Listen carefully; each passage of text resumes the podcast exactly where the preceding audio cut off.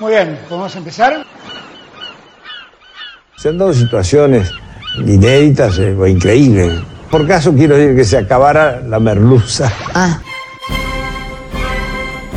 Bienvenidos a Se acabó la merluza con Jorge Tezán. Una relación de datos históricos inútiles que se conjuran para tramar alguna verdad.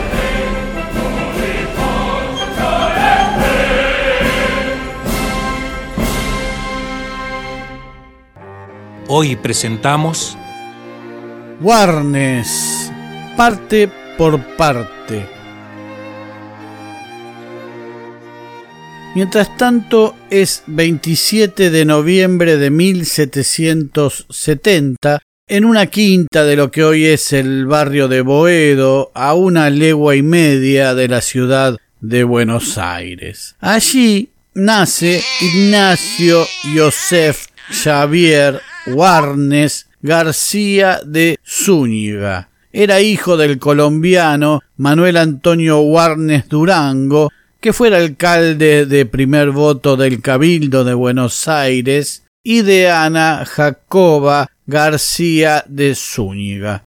Su familia era enorme, porque su padre ya había estado casado antes y tuvo 14 hijos con su primera mujer y 15 con la segunda, que fue la madre de Ignacio. Don Warnes padre parece que era tan impulsivo en el ámbito político como para hacerle hijos a sus mujeres. En su rol de alcalde de primer voto del Cabildo, sostuvo tantos conflictos con funcionarios de la corona en Buenos Aires que terminó en la cárcel, siendo ya un hombre mayor, hecho que marcó la vida de su hijo Ignacio y también lo ponía a la par de Belgrano, ambos con sus padres presos. El apellido Warnes es de origen irlandés, siempre dicen por ahí, aunque ya hemos sugerido que la mayoría de los que venían con apellidos de ese origen a Buenos Aires en realidad no eran irlandeses, sino españoles que descendían de irlandeses que habían huido del Reino Unido ante la persecución religiosa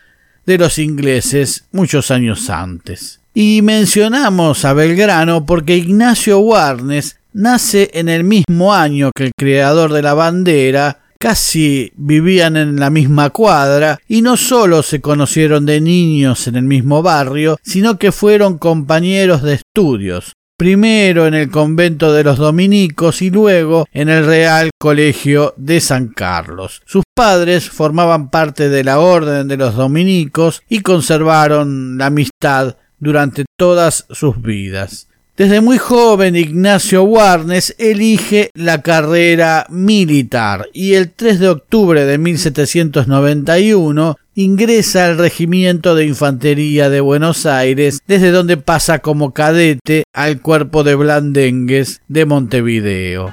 Warnes comenzó por enfrentar los constantes intentos de avances de los portugueses sobre la banda oriental desde el Brasil patrullando los campos entre la bajada del Paraná, hoy capital de Entre Ríos, y Concordia, llegando a acampar en Yapeyú, antigua capital de las misiones. El 2 de enero de 1799, el rey Carlos IV. lo nombró alférez del cuerpo de Blandengues de Buenos Aires, que a su vez fue financiado entre algunos ricos de la ciudad.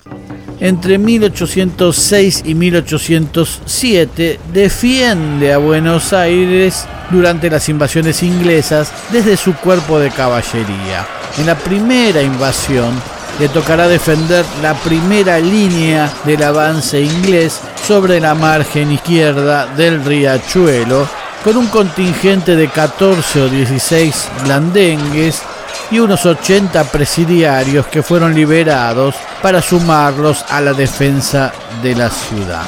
En la segunda invasión de 1807 lo hace desde Montevideo en verano y desde Buenos Aires en invierno. Tras estos hechos, Warnes se ocupa de la situación familiar provocada tras la muerte de su padre, su complicado trámite de sucesión, consolar a su madre viuda y atravesar la muerte de su cuñado casado con su hermana menor y predilecta. La situación lo lleva a pedir la baja al ejército del rey pero en mayo de 1810 Warnes solicita empleo militar a la Junta de Gobierno de Buenos Aires, la Junta Flamante, ¿no? Ni bien le ordenan a Belgrano marchar hacia el Paraguay, lo incluye el 29 de octubre de ese 1810 como uno de sus lugartenientes y secretario y hombre de confianza, desde luego. La campaña de Belgrano al Paraguay consistía básicamente en informar a los paraguayos acerca del nuevo orden y pedirles el envío de un diputado para conformar la Junta Grande y procurar evitar toda acción bélica, lo cual no sucedió. Como la campaña no avanzaba, el propio Warnes se ofrece a ir como mensajero ante los paraguayos con dos oficios. Uno ante el gobernador Bernardo de Velasco, gobernador del Paraguay, para lograr un armisticio y evitar enfrentamientos, y otro para el Cabildo de Asunción, proponiendo que antes de tomar cualquier medida decidan elegir un diputado ante el Congreso de Buenos Aires. Traigo la unión, la amistad en mis manos para que me reciban como deben. Del mismo modo traigo la guerra, la desolación para los que no acepten nuestros bienes, expresaba Belgrano en sus misivas. Al final no fue tan así.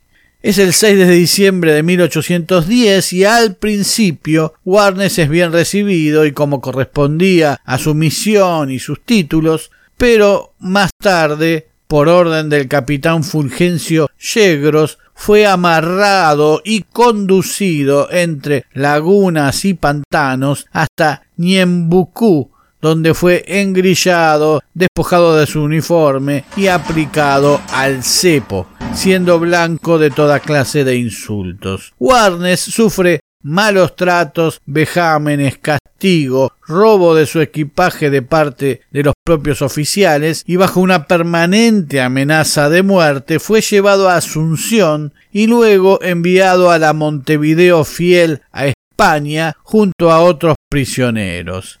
Entre los cafres bárbaros, no se ha cometido tal atentado a un parlamentario. Solo puede disculparlo la ignorancia y la barbarie en que vivían aquellos provincianos, sentenció Belgrano, que llegó a ver a Yegros luciendo el cinturón y el sable de Warnes. Finalmente, tras un cambio de prisioneros, Warnes es devuelto a la tropa de Belgrano, ya con el grado de teniente coronel y jefe del regimiento número 6 de infantería, conocido como 6 del Perú. para triunfar. Junto a Belgrano tiene un rol central en la profesionalización del ejército patriota en Jujuy en la preparación de la defensa de la invasión realista luego del desastre de Huaki. Interviene decididamente en el famoso éxodo de Jujuy. Esto implica todas esas acciones bélicas que se dieron durante el éxodo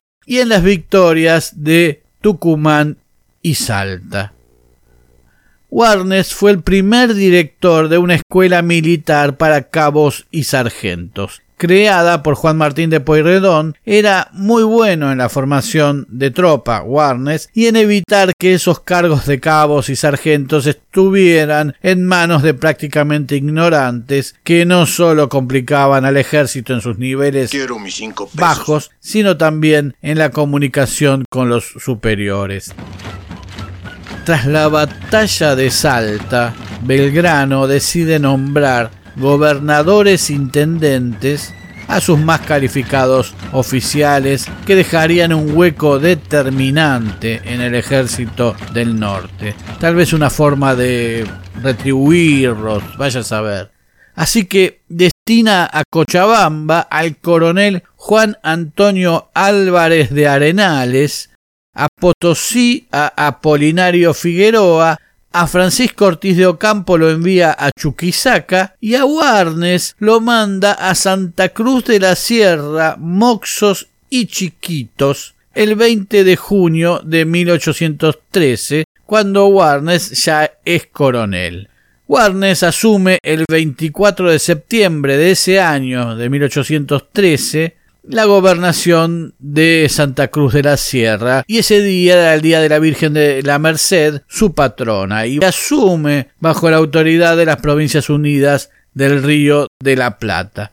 Aunque mantenía correspondencia con Belgrano y con Güemes, mantuvo un gobierno autónomo y no coordinó totalmente sus acciones con el jefe de la región de la Laguna, por ejemplo, otra republiqueta, Manuel Asensio Padilla, el esposo de la famosa Juana Azurduy, ni con otras de las republiquetas. Las llamadas republiquetas, ¿qué vienen a ser? Son una figura institucional, en ese momento muy válida, que lograba sostener un territorio a la espera de un mejor auxilio del gobierno central, dotarlo de un protoestado independiente y una cierta organización social en un marco de transitoria paz, al tiempo que frenaban el avance realista por la zona norte, allí donde hoy es Bolivia, aunque su costo era el aislamiento de la política central, que si bien a veces era beneficioso,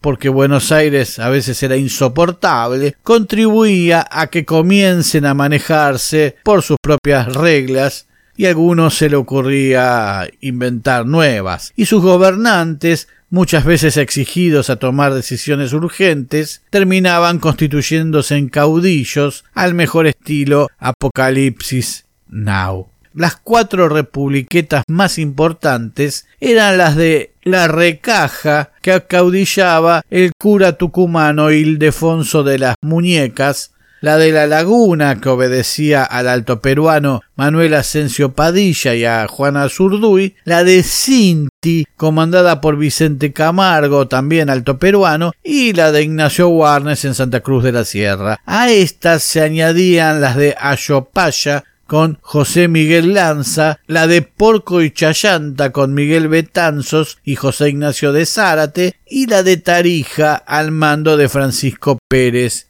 de Uriondo.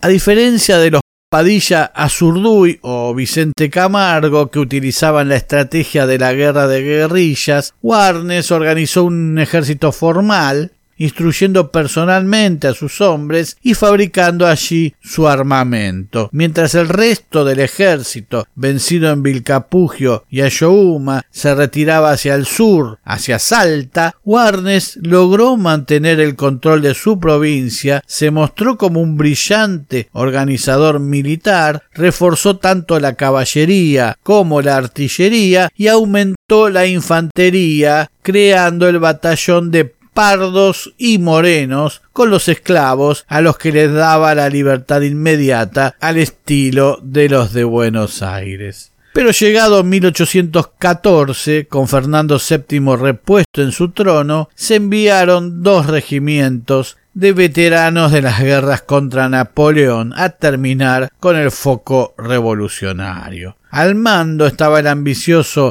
Francisco Xavier de Aguilera, que era un criollo nacido en 1772 en Santa Cruz de la Sierra, pero que respondía al ejército realista como solía ocurrir. Su fama de sanguinario se extendió después de que venciera a Manuel Asensio Padilla en la laguna y tras decapitarlo exhibiera su cabeza en una pica en la plaza del pueblo, lo que motivó la reacción de la esposa de Padilla, la enorme Juana Azurduy, tal como contamos en aquel capítulo 74 de Se acabó la merluza. Dicen que las tropas de Aguilera solían cortar una oreja a los enemigos sobrevivientes como ejemplar por rebelarse contra el poder. Los críticos de Warnes, mayormente naturales del oriente boliviano y acaso un poco tempranos, basan sus opiniones en señalarlo como un claro exponente de la Asamblea del año 13, año en que precisamente se hace cargo de la Republiqueta de Santa Cruz, y de esa idea que circulaba por el norte que sostenía que los porteños eran ateos. Básicamente, se lo acusa de que inspirado en las ideas de Moreno, Castelli y Alvear, había confiscado bienes del clero, había encabezado actos violentos contra los originarios del oriente boliviano y la destrucción de bienes públicos y privados en la Republiqueta, cuya reacción adversa de parte de algunos cruceños solo se calmó con la represión y los fusilamientos. Warnes arremetió sin piedad contra el pueblo chiquitano, ocasionando un genocidio en Santa Bárbara con la excusa de que las víctimas eran realistas, aseguran algunos historiadores bolivianos como José Luis Roca. Es cierto que en aquella región se sentían a merced de decisiones tomadas o en Lima o en Buenos Aires, y todo parecía tener una pátina de descontento. Ni bien asumido, Warnes mandó detener a los 14 religiosos de las otras tantas misiones franciscanas, las que quedaron a merced del pillaje de su tropa. Según un fraile de esa congregación, todo fue saqueado, las iglesias quemadas, destruidas las habitaciones de los padres, las escuelas, almacenes y oficinas, los cañaverales y algodonales arrasados. De las campanas se hicieron palias, y las piezas del hermoso reloj de Abapó convertidas en lanzas. Si bien la relación con Juan Antonio Álvarez de Arenales, gobernador de Cochabamba, no era todo lo fluida que hubiera convenido, Warnes no dudó en prestar su colaboración siempre que fue preciso. Primero, cuando dos de los oficiales de Arenales, Esteban Arce y Manuel Blanco, intentaron desplazarlo, y Warnes aceptó confinarlos en su propia republiqueta de Santa Cruz de la Sierra. Más tarde, cuando éste debió evacuar su ciudad, y luego fue vencido por el coronel José Joaquín Blanco en el combate de Angostura. Blanco entró a Santa Cruz cuando Warnes había abandonado la ciudad hacia el campamento de la Florida, Blanco se reunió con cruceños realistas y mandó fusilar a los caudillos vallegrandinos, Cárdenas y Cuestas. La mañana del 25 de mayo de 1814, Blanco sale de la ciudad con 800 soldados. Warnes envía a sus oficiales Cañoto Vaca y el colorado José Manuel Mercado, sobrino de Micaela Montero Vaca, pareja de Warnes, a enfrentarlos. Tras horas de lucha, Mercado ordena la retirada hacia la Florida y Blanco los persigue. Pero en la Florida, llanura chaqueña, los esperan Warnes y Arenales. Juntos derrotaron a los realistas. Warnes y Blanco se retan a duelo de sables, embistiéndose con sus caballos. Un soldado patriota de apellido Aike ve esta situación, le pega a Blanco con la culata de su fusil y este cae del caballo, ocasión en la que Warnes le atraviesa la garganta con su sable. El ejército realista se dispersa y son exterminados por el ejército patriota. En una de esas corridas, Arenales sale a perseguirlos solo sin darse cuenta. Cuando la partida advierte que Arenales viene solo y ellos son catorce soldados, giran hacia él y lo atacan. Lo ensartan con lanzas y sables y es gravemente herido, provocándole catorce heridas de sable en la cabeza, dejándolo por muerto. Cuando lo encuentran es llevado al centro médico del ejército donde le salvan la vida. Una cicatriz le queda cruzándole la cara por la que desde entonces lo apodaron el hachado. En el parte de guerra redactado un mes después, mientras se reponía de las heridas y firmado por Arenales, este hace escasa referencia a la intervención de Warnes. En distintas cartas lo acusa de dejarlo herido en la batalla y de llevarse caballos y armas, y que el comandante blanco había muerto de un balazo. A su retorno a Santa Cruz se presentaron problemas políticos internos. Warnes va transformándose en ese duro y osco militar de Apocalipsis Now. Su relación con Arenales es cada vez peor y Warnes optó por presentar su renuncia, pero para no depender más de Buenos Aires. El pueblo lo reeligió de manera soberana el 11 de agosto de 1815. Fue posesionado con la ceremonia de rigor y el vecindario decidió costear, suponemos que motu propio,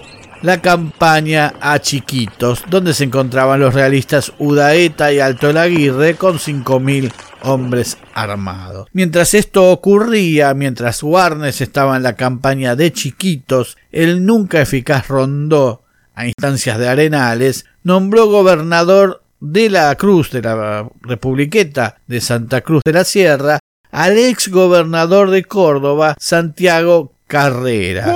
Aprovechando la ausencia del gobernador, Carrera puede ingresar a la ciudad, pero los adeptos a Warnes se rebelaron y Carrera fue muerto con varios de sus colaboradores. Mientras tanto, Warnes vence a los realistas en la poco recordada batalla de Santa Bárbara el 7 de octubre de 1815, donde algunos le criticaron algunas acciones. La situación empeoraba. A todas luces, el gobierno de Warnes era ilegal y ameritaba que se lo desplazara. Pero la derrota de Rondó en Sipe Sipe lo dejó nuevamente a cargo de Santa Cruz hasta que repuesta sus fuerzas pueda este ejército volver. Tal como le dejó dicho Rondó. Pero el ejército del norte jamás regresó y Camargo, Padilla, y Warnes quedaron solos, abandonados a su suerte, allá arriba, cuidando los trapos ante el persistente avance realista. En los tres años y dos meses que Warnes estuvo a cargo de la Republiqueta de Santa Cruz, se hizo tiempo de formar familia y en forma contundente. Tuvo cinco mujeres que le dieron otros tantos hijos. Con Josefa Oropesa tuvieron a Pedro José Warnes Oropesa el 29 de abril de 1815. Con Micaela Montero Vaca, la tía de su oficial José Manuel Mercado, nació María Antonia Warnes Montero el 13 de junio de 1816. Con María Trinidad Gil tuvo a Guadalupe Warnes Gil, que nació ese mismo año, tal vez el 12 de diciembre. Con María Cortés fueron padres de María Manuela Antonia Warnes Cortés, que habría nacido ya en 1817, apodada La Vecina, y a la que suelen confundir con su hermanastra María Antonia por la similitud de sus nombres. Y con una mujer cuyo nombre se desconoce, tuvo a Alejandro Warnes Saavedra. Las tropas del coronel Francisco Xavier de Aguilera recorren el Alto Perú. El militar al servicio de la madre patria, que había nacido en Santa Cruz, por lo que Warnes le parecería un intruso en su tierra. Entre febrero y noviembre de 1816, los ejércitos realistas aplastan las republiquetas en sangrientos combates. La del tucumano Muñeca fue vencida el 27 de febrero en Cololó y su jefe fue asesinado por la espalda el 7 de julio. La de Camargo en los cerros de Aucapunima su líder terminó preso y degollado el 27 de marzo. La de Padilla en Laguna el 14 de septiembre. Aguilera venía de plantar la cabeza de Padilla en la plaza del pueblo de la Laguna. El coronel Warnes, antes de librar batalla, proclamó a sus hombres las siguientes palabras. Soldados, hijos de Santa Cruz, a vencer o morir con gloria. ¡Viva, la, patria! ¡Viva! la patria! ¡Viva! ¡Viva! ¡Viva! Es el 21 de noviembre de 1816. Warnes salió con más de 1.200 soldados al encuentro de Aguilera en lo que fue la batalla del Pari, que fue una de las más cruentas de las luchas por la independencia. La caballería realista fue vencida y perseguida hasta el pueblo de Peji y la división de Aguilera perdió la mayor parte de sus veteranos napoleónicos. Todo apuntaba a la victoria, pero una bala de cañón alcanzó el caballo de Warnes, que se vio envuelto en una situación similar a la de San Martín en San Lorenzo. Su pie atascado bajo su caballo, muerto. Algunos soldados intentaron librarlo del asunto, aún cortando su bota, pero advirtieron que el calzado estaba lleno de sangre y el pie entero era una especie de picadillo. La bayoneta de un soldado del regimiento de Talavera hizo lo propio y acabó con la vida del valiente Warnes. Hasta el fin de la batalla su cuerpo permaneció allí. La falta de líder mermó lo que hubiera sido una victoria. En vano se intentó definir la batalla a bayoneta. En el campo del Pari quedaron tendidos más de dos mil hombres de ambos bandos y varias mujeres cruceñas que asistían como auxiliares. Allí sucumbió totalmente el famoso batallón Fernando VII en manos de los pardos libres de Santa Cruz, del que sobrevivió solo un soldado. También fue aniquilado gran parte del batallón Talavera de la Reina frente a la infantería de los voluntarios de Santa Cruz.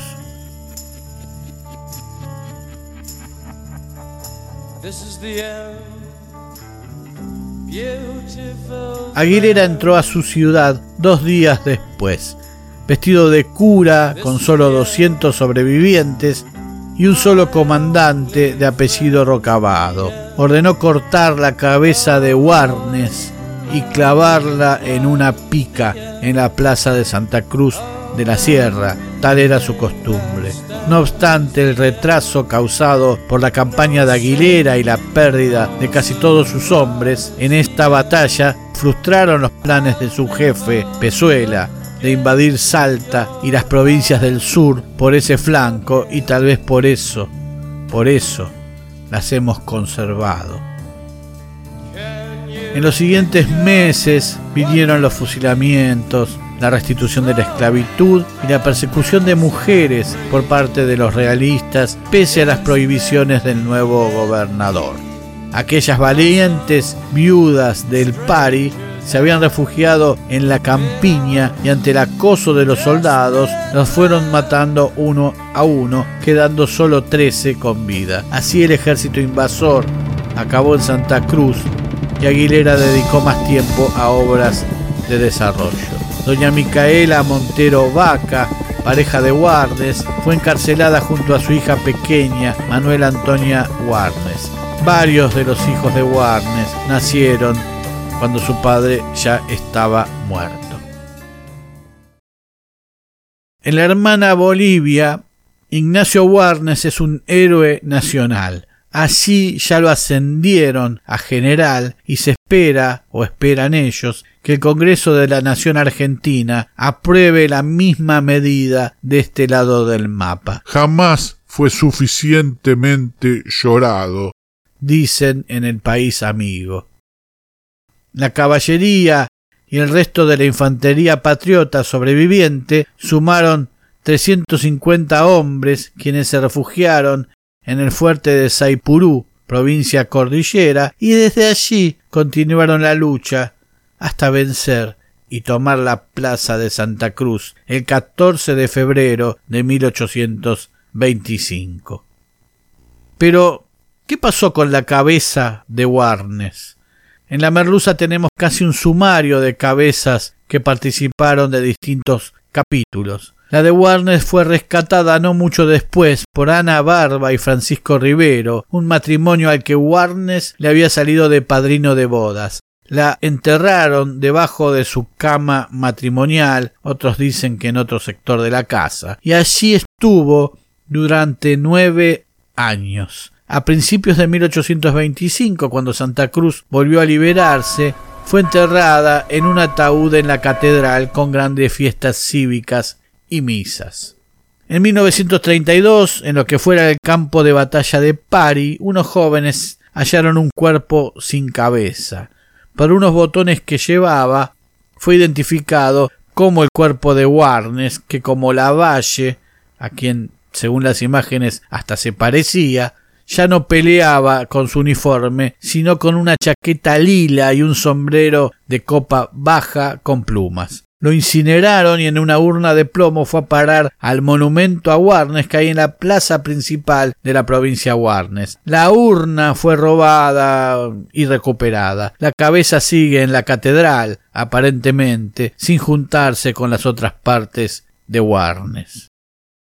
No una, sino tres calles de su lejana Buenos Aires hablan de Warnes. La primera la más icónica, la calle Florida, que se refiere a la batalla de la Florida que ganaron juntos Warnes y Arenales. La segunda calle, Republiquetas, que alude a aquellos territorios que Warnes supo sostener formando sus ejércitos. Y la última, la más simbólica, la avenida Warnes, donde miles de automovilistas concurren cada día a buscar partes y repuestos para sus autos, casi como Warnes y su cabeza. Y un pueblo en el partido de Bragado.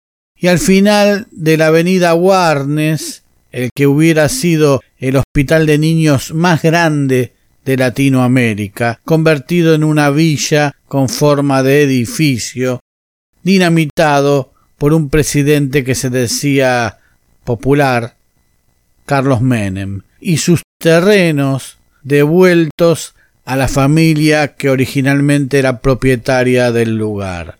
Por alguno de esos lugares andará Ignacio Warnes, buscando unir sus partes, buscando unir. Pero dicen que si tenemos provincias en el norte, si hay Salta, si hay Formosa o Jujuy, si tenemos la parte de arriba, es por su sacrificio. Se acabó la merluza. Ella juega con medallas, velas y libros sin tapa. Pendiente de las luces sin Dios cambia por el cielo. Tiempo, tiempo sin una palabra, viaje, soledad y depresión. Y al fin, suerte su destino, esa sola y otra ropa. Y en el silencio del cuarto, otro color en la silla. Su cabeza de las olas, los rebotes del sol coronaron su final. Lejos de una isla marrón, sin espejos y sin brújula, casas oscuras por las luces cambian el cielo, el su cabeza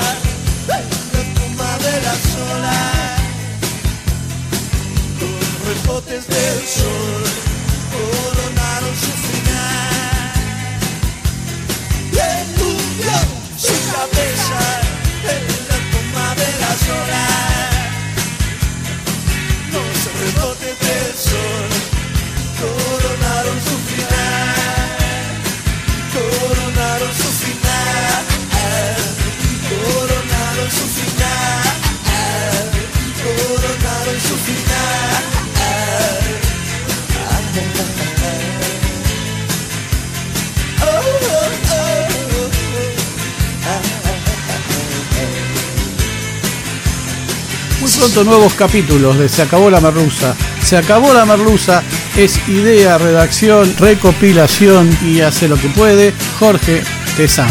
Muchas gracias.